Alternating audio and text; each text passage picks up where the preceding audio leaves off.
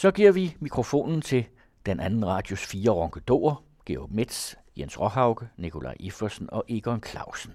De vil meget gerne fortælle om de bøger, de har taget med så kan I godt spænde de mentale sikkerhedsseler derude ved højtalerne, fordi nu går runkedorerne i gang igen.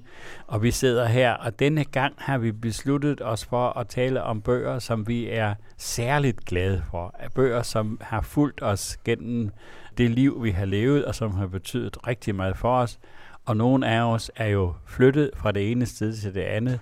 Og de her bøger, det er sådan nogle, som vi ikke kunne nænde og skille os af med i den der flytteproces, hvor der jo røg rigtig mange bøger ud af vores reoler. Det tror jeg er fælles for os alle sammen. Men altså, nu sidder vi her med øh, øh nogle af de der guldkorn, som vi har bragt med os øh, gennem vores øh, tilværelse. Og Nikolaj, hvad har du med? Jeg har Folkehøjskolens sangbog. Ja. Og den har faktisk fulgt mig fra, jeg var ganske ung mand. Ja. Øh, var 17-18 år, da jeg kom på højskole. Og, og så har den fulgt mig hele tiden. Okay, okay. Ja, men, men meget af det kendte jeg også inden, ikke? Ja, det gør du. Vil du også synge i dag? Jeg, jeg skal skåne jer. tak. Det er, du er en flink mand. Jens, hvad har du med? Ja, for at blive det, så har jeg øh, Palle alene i verden af Jens Sisgaard og Arne Ungermand ikke at forglemme. Og så er det Georg Metz. Jeg har den ikke med, fordi den fylder utrolig meget. Det er nemlig Dansk Biografisk Lexikon, så jeg har nøjes med at tage nogle noter med om den, men det er min yndlingsbog.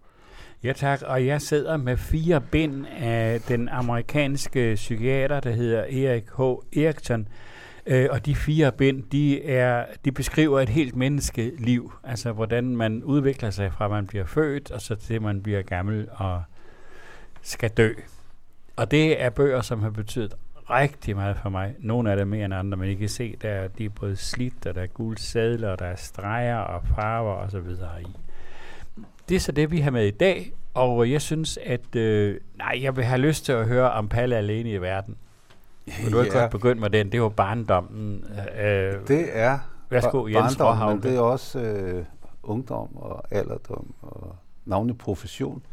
Øh, Jens Sisgaard gjorde det i 1941, at han spurgte flere børn, end Gallup plejer at spørge for at finde ud af, om vi skal stemme ja eller nej, om hvad de var, kunne tænke sig, hvad de var bange for osv. Og, og han nåede frem til, at øh, det, de var mest bange for overhovedet, det var ensomhed. Og så lavede han det kunstneriske greb, at han øh, lod dem være alene i verden.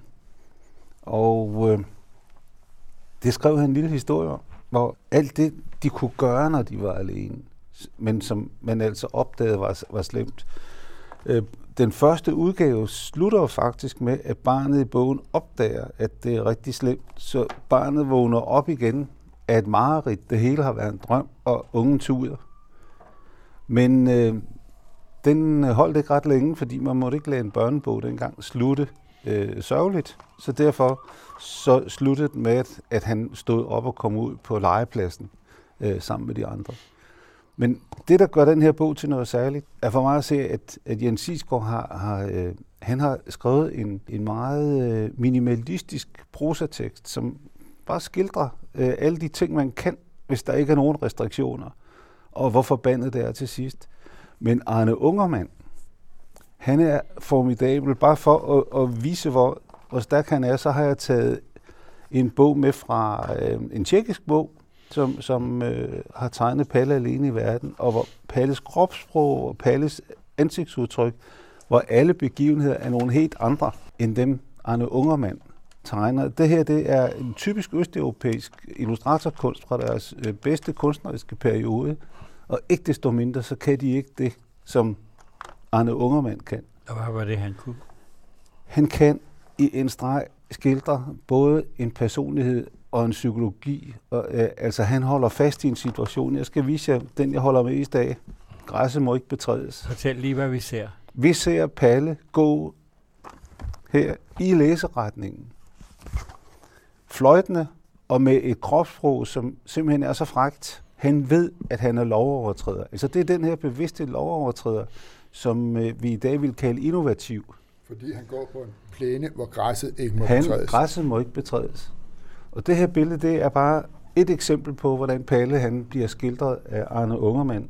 Det er en kombination af af kropssprog, og han er ligesom minimal, minimalistisk i sin streg, som, som Jens Sigsgaard er i sin tekst, men han fanger altså en personlighed. Det, der så sker, som for mig er fuldstændig sådan svimlende, det er, at den her bliver genudgivet i 1976 med lette redigeringer.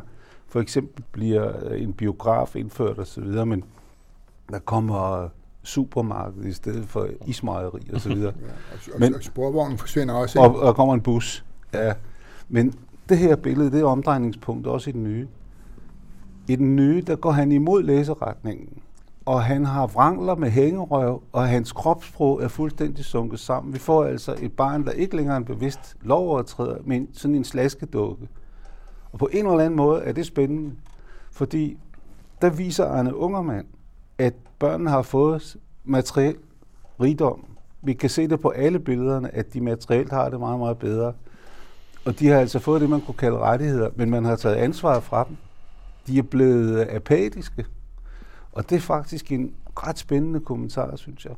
Jeg hørte i fredags Per Schultz Jørgensen sammen med øh, Nobels fredsprismodtager øh, holde en tale ud på UNICEF, fordi han fik børnenes pris. Og der sagde han, at det største problem er ikke at få børnerettighederne opfyldt.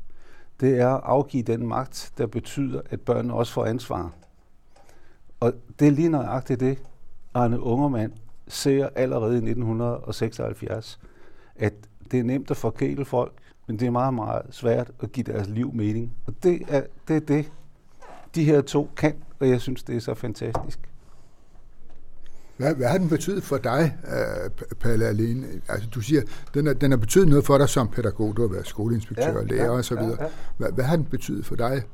Jamen, den har betydet, altså, da jeg første gang fik bogen her, der synes jeg, det var den mest fantastiske bog, jeg nogensinde havde fået. Fordi jeg har jo selv prøvet at have mareridt, og det her vidunderlige med at få lov til at vågne op og så græde, det, det, var, det var stærkt. Derfor synes jeg faktisk, det var lidt svagt, da han i det næste ikke fik lov til at græde, men skulle direkte fra mareridtet ud i. Så, så jeg har beholdt den her. Du har beholdt den med den der udgang, hvor, ja. hvor han vågner det, og det var, den, jeg, det var den, jeg havde gennem hele min barndom og, og ungdom. Det, der så kommer ind i mit øh, professionelle liv, det er, at jeg pludselig opdager, at hvis jeg vil være en rimelig lærer over for elever, så består min væsentligste opgave i at afgive magt. Man, består, øh, man, man får autoritet ved at afgive magt. Og det, det var faktisk den bog, der lærte mig det. Jeg synes, det var en, det var en mageløs opdagelse. Men i at afgive magt ligger så også, at, øh, at, øh, at det fordrer ansvar. Ja, selvfølgelig. Altså, det, en, det, jo, det hænger jo ikke nødvendigvis sammen. Nej, ellers er det laissez-faire. Ja. Ja, ja. Nej, det, det hænger jo netop sammen med, at man, at man siger, der hvor du får opfyldt dine rettigheder, der må du også påtage dig et ansvar. Ikke? Ellers skriver jeg ind. Men det, der er spændende ved den bog, der afslører halvheden eller hulheden i, øh, i den velfærdsdiskussion, vi har haft, den genudgiver Gyldendal ikke. 76-udgaven gen, men den her øh, oldeforældre øh, guf, ikke? den genudgiver de igen og igen, for den kan man give moderne børn i julegave. Men rent faktisk burde de se den. Den anden, hvor han, øh, hvor han er apatisk, når han møder modstand. Det, vi er helt lammet. men, men det er okay, øh, øh, fordi det jeg tænker, det er så, hvem var Arne Ungermann, og hvem var Jens Sisgaard? Det kan være, at øh, det står, det kan være, at du det. har et svar på, på det, Georg. Du sidder jo, du sidder jo med en bog, som du gerne vil fortælle noget om. Ja, Dansk Biografisk Leksikon, der ville de jo naturligt være ja, det ville. blevet anbragt, hvis ja. de havde fortsat, man havde fortsat udgivelsen af den. Ikke? Ja. Uh, jeg ved faktisk ikke, om de er kommet med i Sæder Grenbæks bog, uh, i Sæder Grenbæks uh, redaktion, som er den seneste. Mm. Det tror jeg nu ikke, det er. Nej. Men så inden du så begynder, så synes jeg lige Jens, hvis Jens, han kunne give... Jens Sisgaard var øh, psykolog, og han var jysk, uh-huh.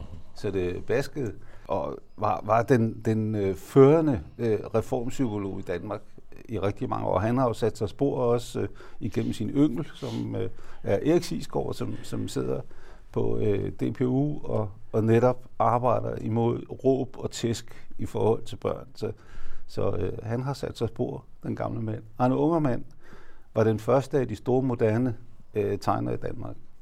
Og han er meget familiær med øh, i, i sin streg med Yves Bang Olsen og, og øh, til en vis grad Svend Otto S. Men, men øh, han, han var øh, en af de formidable illustratorer, som, øh, som levede som illustrator, men burde kaldes kunstner, fordi han formåede det, øh, som Cézanne, Picasso og andre kan, nemlig at forene det unikke og, og, og det almindelige i sit billede. Det, der er også en sjov ting med Ungermand, fordi han lavede faktisk en tegneserie for mange år siden, som ja. er fuldstændig outdated, men er vanvittig god. Hanne Hansen, ja. som er om, om en stuepige, ja. og, øh, og alt, hvad der står i, øh, i, i tegneserien, det er rimet. Og øh, den er genial. Ja, den er. Den, den er kuskelov udgivet som bog også øh, sidenhen. Ikke? Øh, men, men den vil jo ikke gå. Der, altså, unge mennesker der vil jo ikke begribe den overhovedet. Hvad laver hende der, pigen der, der render rundt der og støver af? Men tegne, tegneseriefolk kan stadigvæk få øh, Hanne Hansen-prisen.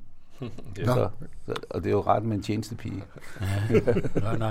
Så jeg sagde før, at han, øh, de to muligvis ikke var kommet med sidst. Det kan ikke passe. De er kommet med i Svend Sædergren Bækken. Jeg, jeg var enig om, jeg har ikke slået dem op, fordi jeg vidste ikke, vi ville komme ind på dem. Fordi Sædergren Bæks redaktion af Dansk Biografisk Lexikon ligger faktisk fra 1979 til 84. Så det er helt givet, at de mm. to er kommet med. Når jeg har valgt Dansk Biografisk Lexikon, så er det fordi, jeg altså, ofte bruger den, og nogle gange tager jeg bare et ben ned og bladrer igennem. Det er et fantastisk værk, som kom første gang under redaktion af Karl Frederik Brika, og derfor bliver den ofte, ældre mennesker kalder den Brika.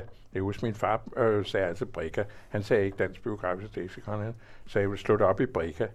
Og øhm, Brika var historiker, og øh, han blev ikke særlig gammel, øh, men han fik i sit livsværk, hans livsværk var at skabe et øh, biografisk leksikon over øh, bemærkelsesværdige danske mænd, fordi der var meget, meget, meget få kvinder i hans udgave. Det var øh, udelukkende dronning Margrethe den første, og øh, vel nok også dronning Dagmar og sådan noget, med nogle små artikler. Ellers var det øh, enevældens mænd, altså øh, de mænd, der altså havde skabt øh, det, det moderne samfund, og øh, nordmænd for den sags skyld også. Øh, den, den mere gængs udgave, altså den udgave, jeg selv har stående, det er den fra 1933-44, som blev redigeret af historikeren øh, Engelstoft og øh, naturvidenskabsmanden Svend Dahl. Og de øh, fik den op på, var det 27 bind, tror jeg, jeg har stående. Og det, det er den, som har dannet grundlag så også for Svend Sedergren Bæks senere, som sagt fra 79 til 84. Der er omkring 12.000 biografier i, så vidt jeg husker. Det er noget af den stil. Det er altså et ganske omfattende værk. Det, der er bemærkelsesværdigt ved det, det er jo så ikke de biografiske data, fordi det kan enhver idiot jo nærmest slå op. Øh, øh, I vores dage er jo meget nemt på Wikipedia. Men det er, at hver eneste artikel er skrevet af en af tidens øh, bemærkelsesværdige forfattere. Altså det er folk, det er bemærkelsesværdige folk, der bliver beskrevet af bemærkelsesværdige forfattere. Og det er det, der gør værket så helt fuldstændig enestående. Og jeg kan nævne, øh, de lidt ældre lyttere øh, vil genkende nogle af de her navne. Det er nok ikke ret mange, der siger øh, de unge noget, men det er alle sammen, altså det er virkelig en pærterække, bare dem, jeg tog ud fra et, et af bindene. Det er folk som Paul Bakke, altså historikeren Paul Bakke, Astrid Fris. Det er Paul Ruborg, den store øh, litteraturmand. William Lacour, historikeren, den meget konservative, nationalkonservative William Lacour, Hakon Stangerup, den senere professor, som man ondskabsfuldt kaldte professor Emil Gryn, fordi han blev professor på Handelshøjskolen af bestemte grunde. Og så er det øh, historikerne Ellen Jørgensen og Albert Fabricius og Fredericia Christian Erslev og teaterhistorikeren Robert Neindam. Så det, det er bare et, et lille bitte udsnit af de forfattere, og de skrev alle sammen blindende, stort set alle sammen blindende. De, der ikke skrev så godt, de blev så redigeret meget aktivt, især af Engelstoft, som også var øh, første redaktør af Historisk Tidsskrift, og også knæsatte princippet om, at artikler i Historisk Tidsskrift skulle kraftknus med være velskrevne. Det måtte ikke være tør historisk prosa, de skulle være til at læse, så ikke alene fagfolk kunne læse øh, historisk tidsskrift, men andre også. Og det princip er blevet fastholdt i biografisk leksikon. Det, der er det triste ved biografisk leksikon, jeg skal selvfølgelig også lige, med, lige tilføje, at der er også noget, der hedder biografisk håndleksikon, som kom i 1920-26, og det var et gennembrud for den tanke, at det ikke udelukkende skulle være historiske og åndshistoriske personer. Erhvervslivet skulle også med. og derved kom der, jeg tror det var 6.000 navne, der blev tillagt i den her lille særudgave af det. Tre, Men det der, tre ben var den på. Tre ben var den kun på. Hvis man lagde det sammen med de andre, så blev det jo temmelig meget. Ikke? Men det der triste ved det er, at den ikke blev videreført. Efter 84 er der ikke sket mere. Og det synes jeg er en forfærdelig tab, at man ikke har en løbende historisk, ordentlig behandling, faglig behandling af bemærkelsesværdige personer, der gør øh, en indsats.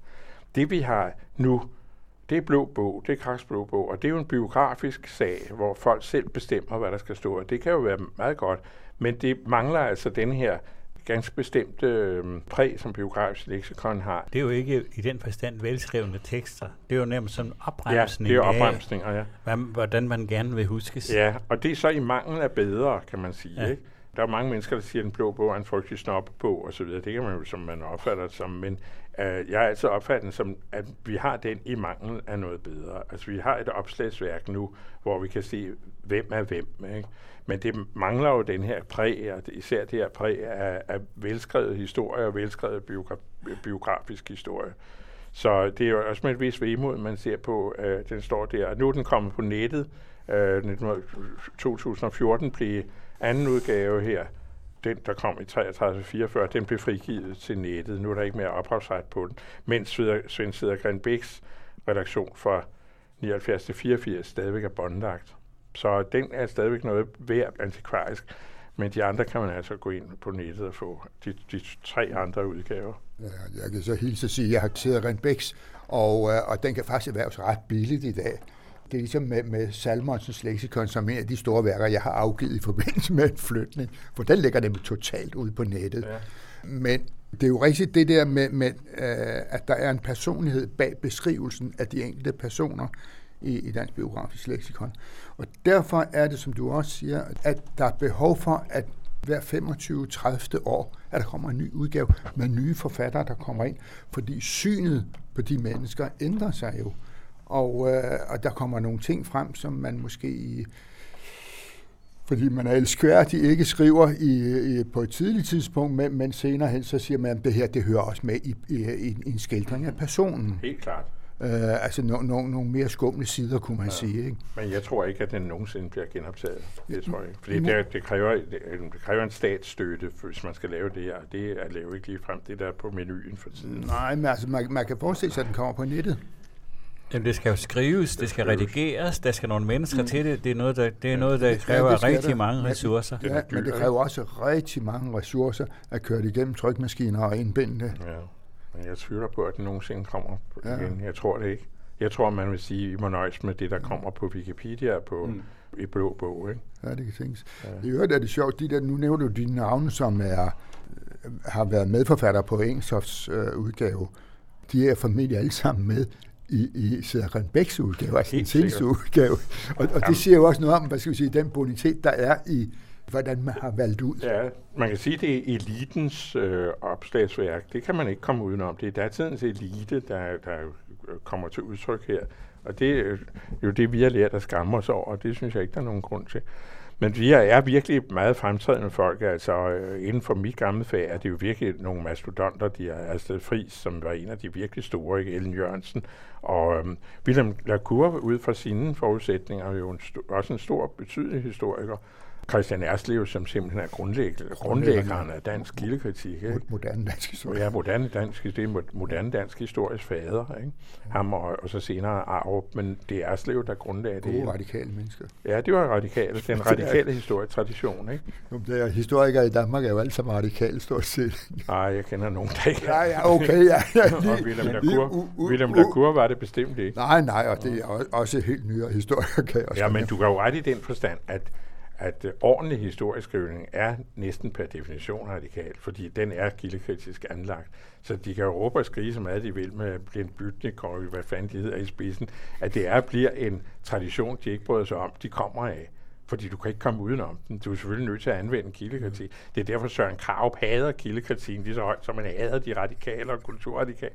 Men han kan ikke komme udenom det. Al dansk historie er skrevet ud fra en kildekritisk øh, tradition. Gudskelov. Ja, gudskelov. Ikke? Men hvis nu vi lige skal prøve at være konstruktive på det her. Øh, du skal jo have noget at lave din alderdom i, øh, Georg. Ja, ja. Øh, og, og følge op på den biografiske leksikon.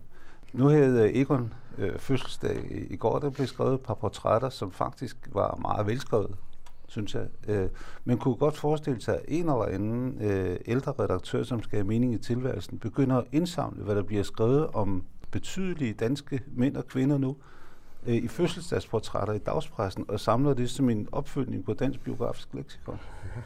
Fordi Blå Bog svarer jo til, at man selv har indsendt sit billede til et fødselsdagsportræt, og så er man ja. altid pæn. Det er fuldstændig rigtigt. Altså, jo, det, det, det, dy, dybt set er det et forkert princip, det de har i Kraksblå på. Men altså, ja. man har en eller anden forskning om, at folk er hederlige med hensyn til deres egen ja, oplysning. Nu har jeg kigget en del i Kraksblå på. Jeg synes, det bemærkelsesværdige er, hvad de ikke selv synes er bemærkelsesværdigt mange af ja, dem. Ja. Jo, men det er da også når man selv laver det, altså så er man nogle gange glemmer man jo noget af det, man har lavet. Ja, altså, og, eller fortrænger. Eller fortrænger. Ja, ja, ja. Det, er, det er jeg ret, ret god til. Altså, ja, det må jeg indrømme. Men ja, man glemmer også nogle ting. Jo, jo, ikke? Og ser ikke, at der var noget, der måske var vigtigere end andet. Ja, ja. Også at noget af det slet ikke vigtigt. Det der er jo nogen, der gør det meget konsekvent. De kun sætter navn, adresse og fødselsdato. Ja, ja. Ikke? Ja.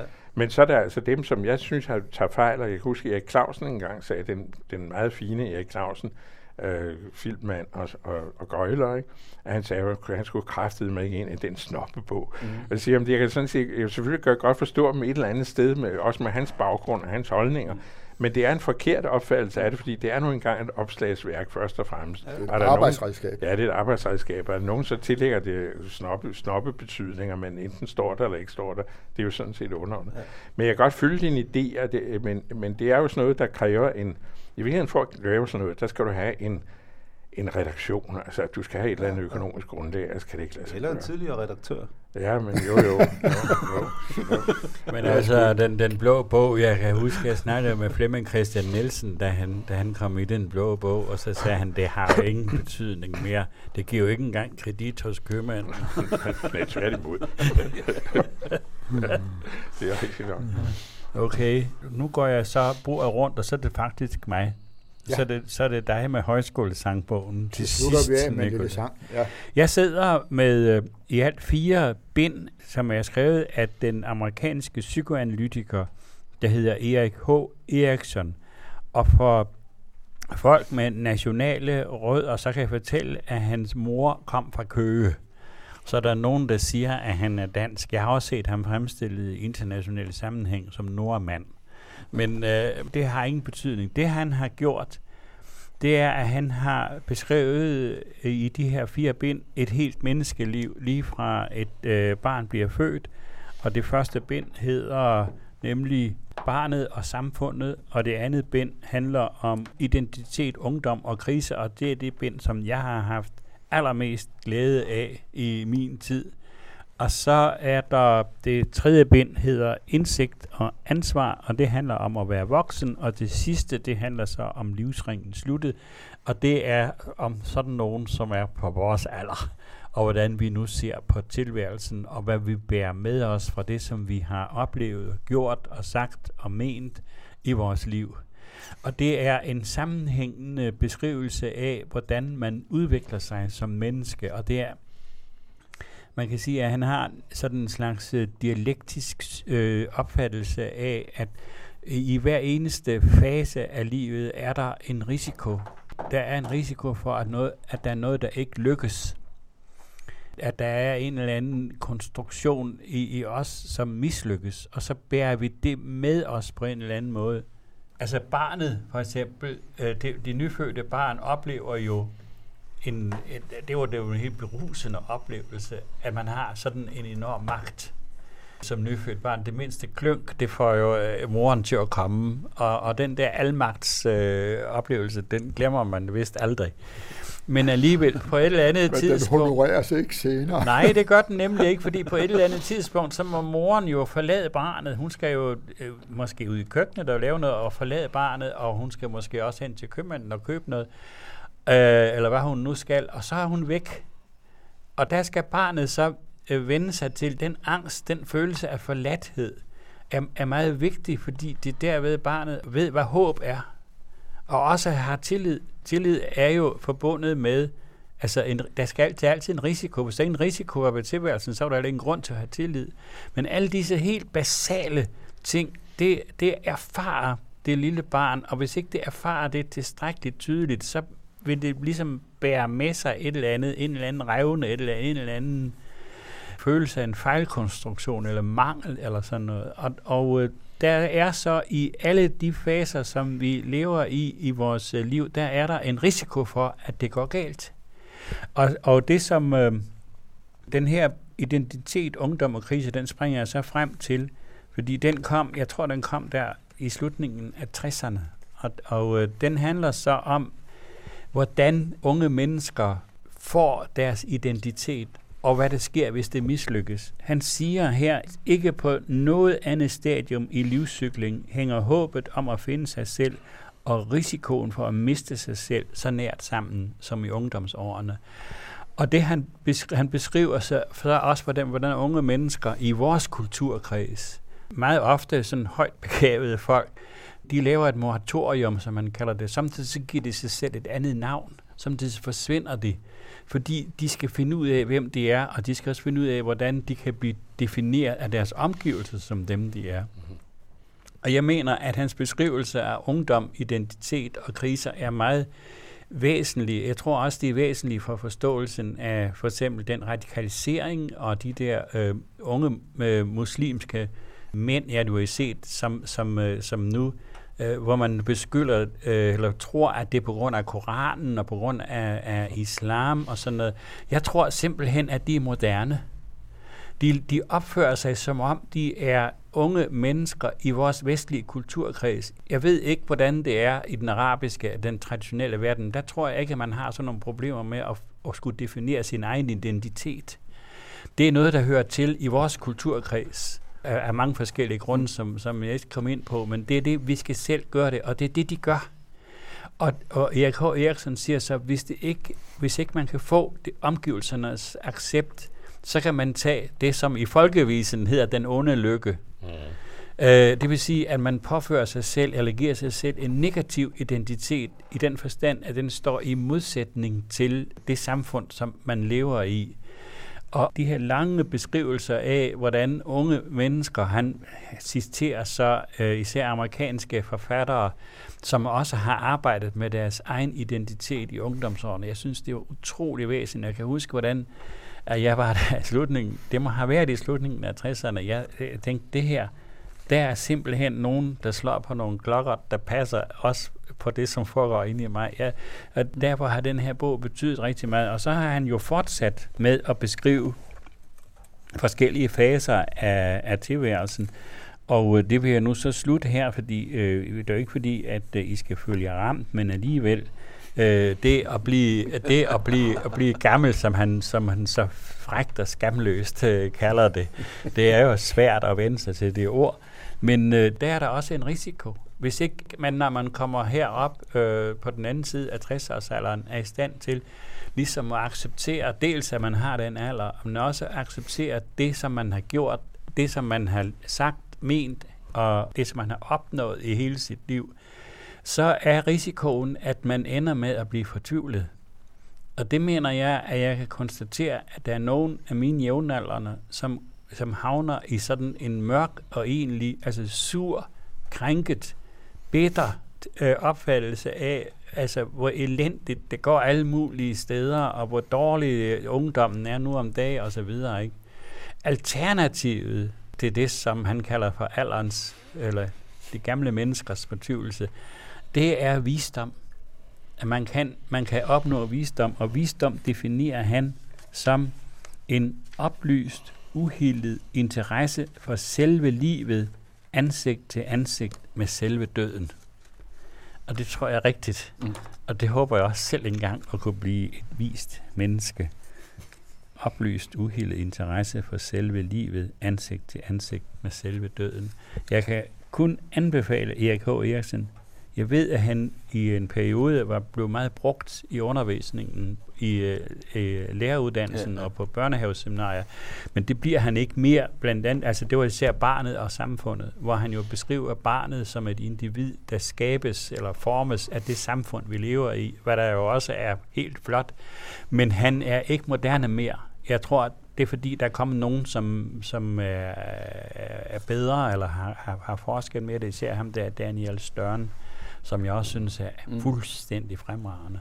Men Erik H. Eriksen er rigtig god, hvis I vil vide, vide noget om visdom, og mm. prøve på at undgå fortvivlelse, så er han en god samtale- og læsepartner. Ja, tak skal du have, uh, Egon. Ja, du, uh, Jens, du. Ja, men jeg vil bare sige til det der, at det var meget spændende, det du siger om radikalisering og ungdom, og, og uh, ham, den sociolog, der hedder, jeg tror han hedder Zoe, eller noget i den stil, han taler jo netop om, hvordan de unge står i valget imellem, om de vil være medborgere eller modborgere. Ja. Han har indført det begreb, og det, det er jo rigtig spændende, fordi man over i modborgerskabet får al den anerkendelse, men ikke får, i, øh, hvis man vælger medborgerskabet, når man føler sig stigmatiseret eller udgrænset. Eller der. Ja. Og, og, øh, og det, det har du ret i. Øh, Erik Eriksson han beskriver det simpelthen helt præcist, hvad der er, der sker.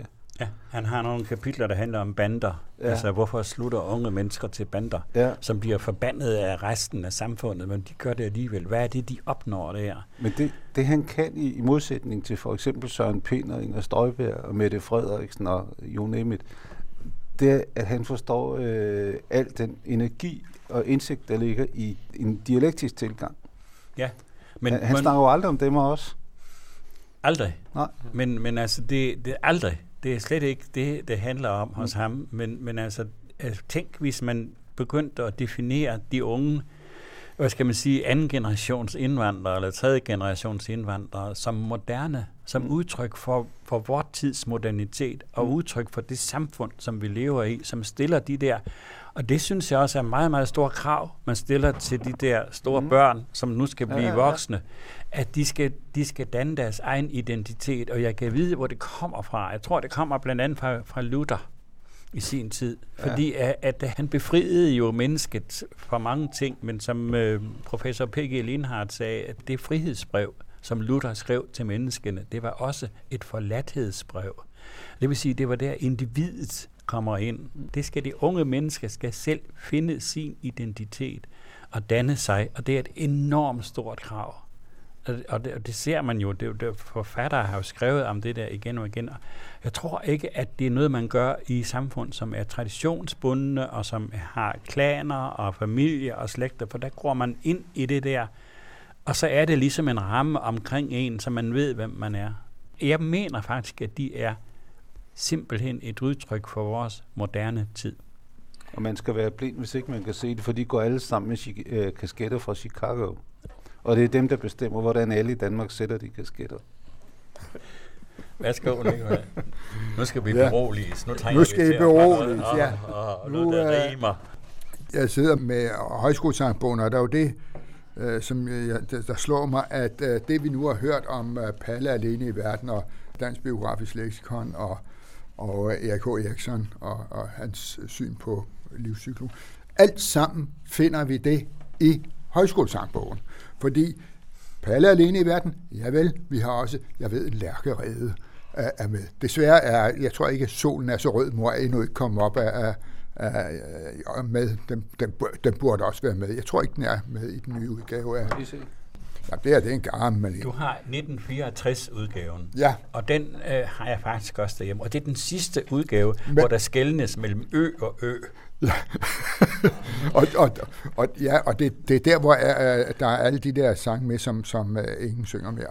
Og så, så vil jeg så sige, at uh, Dansk Biografisk Leksikon, det har vi jo også der i Folkehøjskolens sangbog, fordi tænk alle de navne, der er der, af forfattere og komponister, og hvad ved jeg, alt sammen, dem kan vi jo også finde i Dansk Biografisk Leksikon.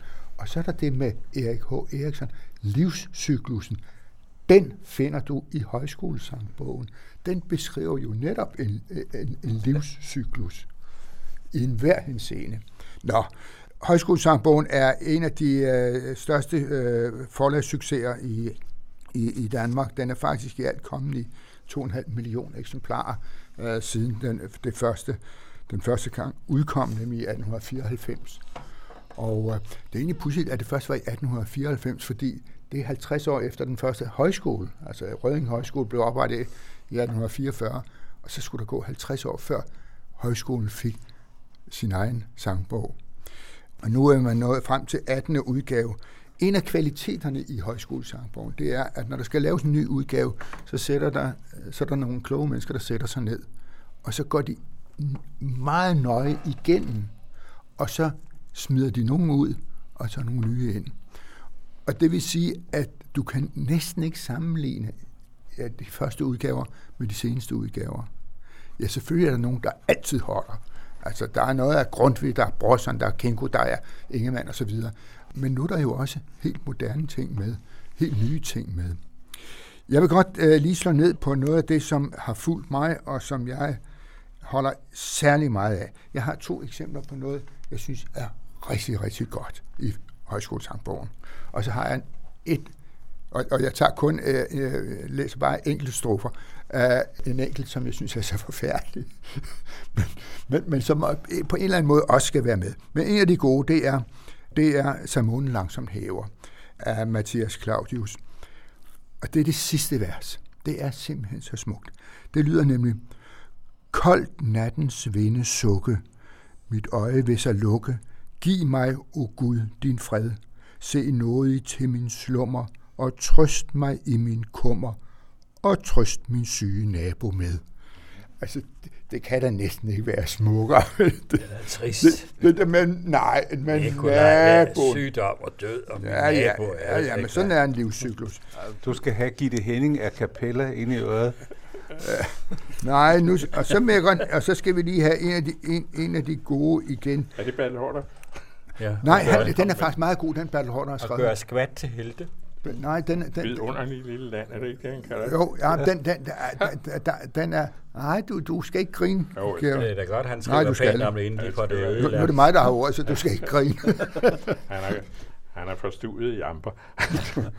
man må ikke grine, når Nikolaj Men, taler. Uh, nej, det skal man bestemt ikke, fordi så tror jeg, det er om mig. Men uh, uh, det er den, uh, og, og, og så er vi over hos Bjørnsson. Uh, og den lyder sådan her. Og det første vers. Jeg vælger mig april, i den det gamle falder, i den det ny forfeste. Det volder lidt raballer, dog fred er ej det bedste, men at man noget vil. Er det noget for dig? Sådan en konservativ sjæl? Ved du hvad, det er rigtig, rigtig godt. Og nu skal jeg få noget, som rigtig vil muntre jer. Uh, et, et fantastisk vers, og, og det er uh, Paludan Møller, og uh, det er kernen i det værste, at vi har i sammen, og gudskelov er den med, fordi det skal den også være. Men det er, det er tredje vers i, i, i, i den, der hedder uh, Bræt af slaget rammet. Og tredje vers lyder sådan her. For ved fredens frugter først mit sår jeg lægt, snart jeg mig optugter, da en helteslægt. Ynglinger i plade, drenge klædt i stol, mænd med faste hjerter, det er Danmarks mål. Ej, undskyld, nu lader jeg lidt patos på, ikke? Men, øh, men altså, det, uh, vi forstår det jo godt, når vi hører det aller sidste verslinjer her. Øh, Slesvigs land genvundet, det er kampens mål. Det er der sådan nogen, der stadig mener. Men, altså, hvis du går ud i, øh, i, i, øh, hvad hedder det, i Rybangen i parken der den 4. maj om aftenen, så får du høre alt det der gylde sunget af, af, af Sales såkaldte pigekor, som består af nogle modne damer i røde kjoler. Og de synger sangene fra de slesvigske sange, så man må tænke, hvad er det egentlig for en krig, vi mindes, der slutter? Men det, alt det der, det, det bliver helt ud over folk, ikke? og de står og stønner af nationalisme. Det er rigtig ja. slemt, ja, ja, det vil jeg sige. Ja, ja, men det kan så være det slemt. Men, men, men det hører med i denne her, ja. for, fordi det er en del af vores historie. Jeg synes, noget, noget af det mere positive ved den, ikke? fordi der, jeg synes også, der er negativt træk i den virkelig. Ikke? Jeg synes også, der nogle gange er den politiske hensigt næsten for tydelig. For eksempel Danmark for folket er rykket om fra at være en fæderlandssang, hvad den jo dybest set er, om til historiske sange. Og det var, det var noget, der skete som en del af den øh, højere konjunktur, der var under Fogh Rasmussen. Det var ganske tydeligt, at der skete det der, den der ændring, der blev det skubbet derind. Og så blev sådan noget, som du altså priser højt, som jeg gør det modsatte af, så blev Bertel Hårder optaget. Så der er også, også politisk træk i, som nogle gange er uklædeligt tydelige. Men det, jeg synes er positivt, mest positivt ved Højskolesangbogen, det er jo sangen. Det er, at den danner grundlag for, for dansk korsang. Og det er jo altså set ud fra et musikalsk synspunkt noget meget, noget meget vigtigt øh, for, for den musikalske selvfølelse og, og dannelse. Jo, jeg vil så sige, den, den har jo også, højskolesangbogen har jo også for, for, for øh, de mange tusind, der i, igennem øh, de, de seneste 100 år har gået på højskole, ja. har været med i, i en dannelse af de mennesker. Altså, jeg, jeg, jeg har selv gået på højskole, og, og, og vi sad en halv time hver eneste dag, en halv time sad vi og sang fra højskolesangbogen.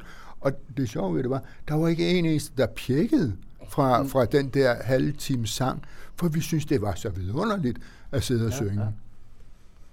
Men altså, for, jeg kan jo binde den sammen med Palle Alene i verden, fordi øh, jeg lærte at synge efter den. Jeg så aldrig i højskolesangbogen, fordi vi havde ikke lært at læse. Men vi havde en vikar, det havde de første fem år, fordi vores lærer fødte øh, fem børn. Så vi havde vikar i de fem år, og han var, øh, han var tømmer. Han syntes, at det der med læsning var lidt oplæst. Så øh, vi skulle synge i stedet for, og så fortælle historie. Øh, og han kunne ikke synge for selv, fordi han, øh, han spillede klarinet. så vi var, vi var nødt til at lære alle sangene uden at dem vi skulle synge. Og de var fra højskolesangbogen alle sammen, så han læste dem op, og vi repeterede, og vi lærte dem. Og så for at kunne huske dem, så blev vi bedt om at lave tegninger til hver linje, så vi kunne huske øh, memorere øh, sangene ud fra, fra det her. Så det vigtigste, det var at se indholdet, og så rimene, dem lærte vi hurtigt. Og så kunne vi synge de der sange, og, og vi, vi lærte sådan omkring halvanden hundrede sange fra højskolesangbogen i løbet af de der fem år, vi havde vikar. Ja. Og, og det var en fantastisk gave at få lov til at sidde og skråle på dem. Ja. Ja, højskolesangbogen er jo en gave, ja. og den, den bringer jo altså også øh, også moderne litteratur i forbindelse med brede kredse, som ellers sandsynligvis ikke ville få det. Men der skete jo så noget, da modernismen kom der i, i midten af 1950'erne, fordi der er en lang række af danske lyrikere, som jo ikke kan synges, mm. fordi de skriver knækprosa og hvad det var, ikke? Øh, og, og, og der har også været en periode, og jeg ved ikke, om den er der endnu, hvor man øh, ser ned på øh, sådan den slags lejlighedssange, som det jo tit er der bliver trygt i højskolesangbogen. Der er ligesom sådan et skæld der imellem, hvad skal man sige, de rigtige forfatter, som ikke er, bliver kendt i folket, fordi de skriver noget, der ikke kan synges, og så, og så det her, hvor sådan en som Bertel Hård, kan komme med. Men der vil jeg også sige sådan en som vores ven Niels Brunse, har skrevet den der sang om uh, Storebæltsbroen, uh, som er vidunderlig. Sød, ja. ja. Men uh, det er jo sjovt, fordi Paul Hartling uh, besværede sig. Jeg oplevede det selv, for jeg sad i et radiostudie dengang. Jeg sad i regirummet og skulle ind og sige noget. For en, først, jeg tror, det var første gang, jeg skulle sige noget uden manuskript. Jeg var ved at dø af rejsel. Oh, ja. Og så sad uh, Paul Erik Sø, vores gamle kollega Paul Erik Sø, inde i studiet sammen med, med Paul Hartling. Og så sad Paul Harding derinde og øh, øh, øh, udstødte altså nogle forskellige vredesudbrud over de moderne digtere. Der var altså også optagt til kulturkamp dengang. Og så sagde Paul Harding med sit lesbens stemme, moderne digtere kan jo ikke skrive om fædrelandet.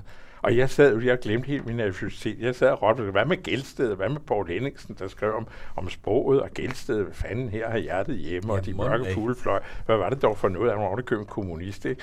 Men Paul Erik Sø blev så forskrækket over det der udtalelse. Han fik aldrig stillet et modspørgsmål, så det kom til at hænge i luften.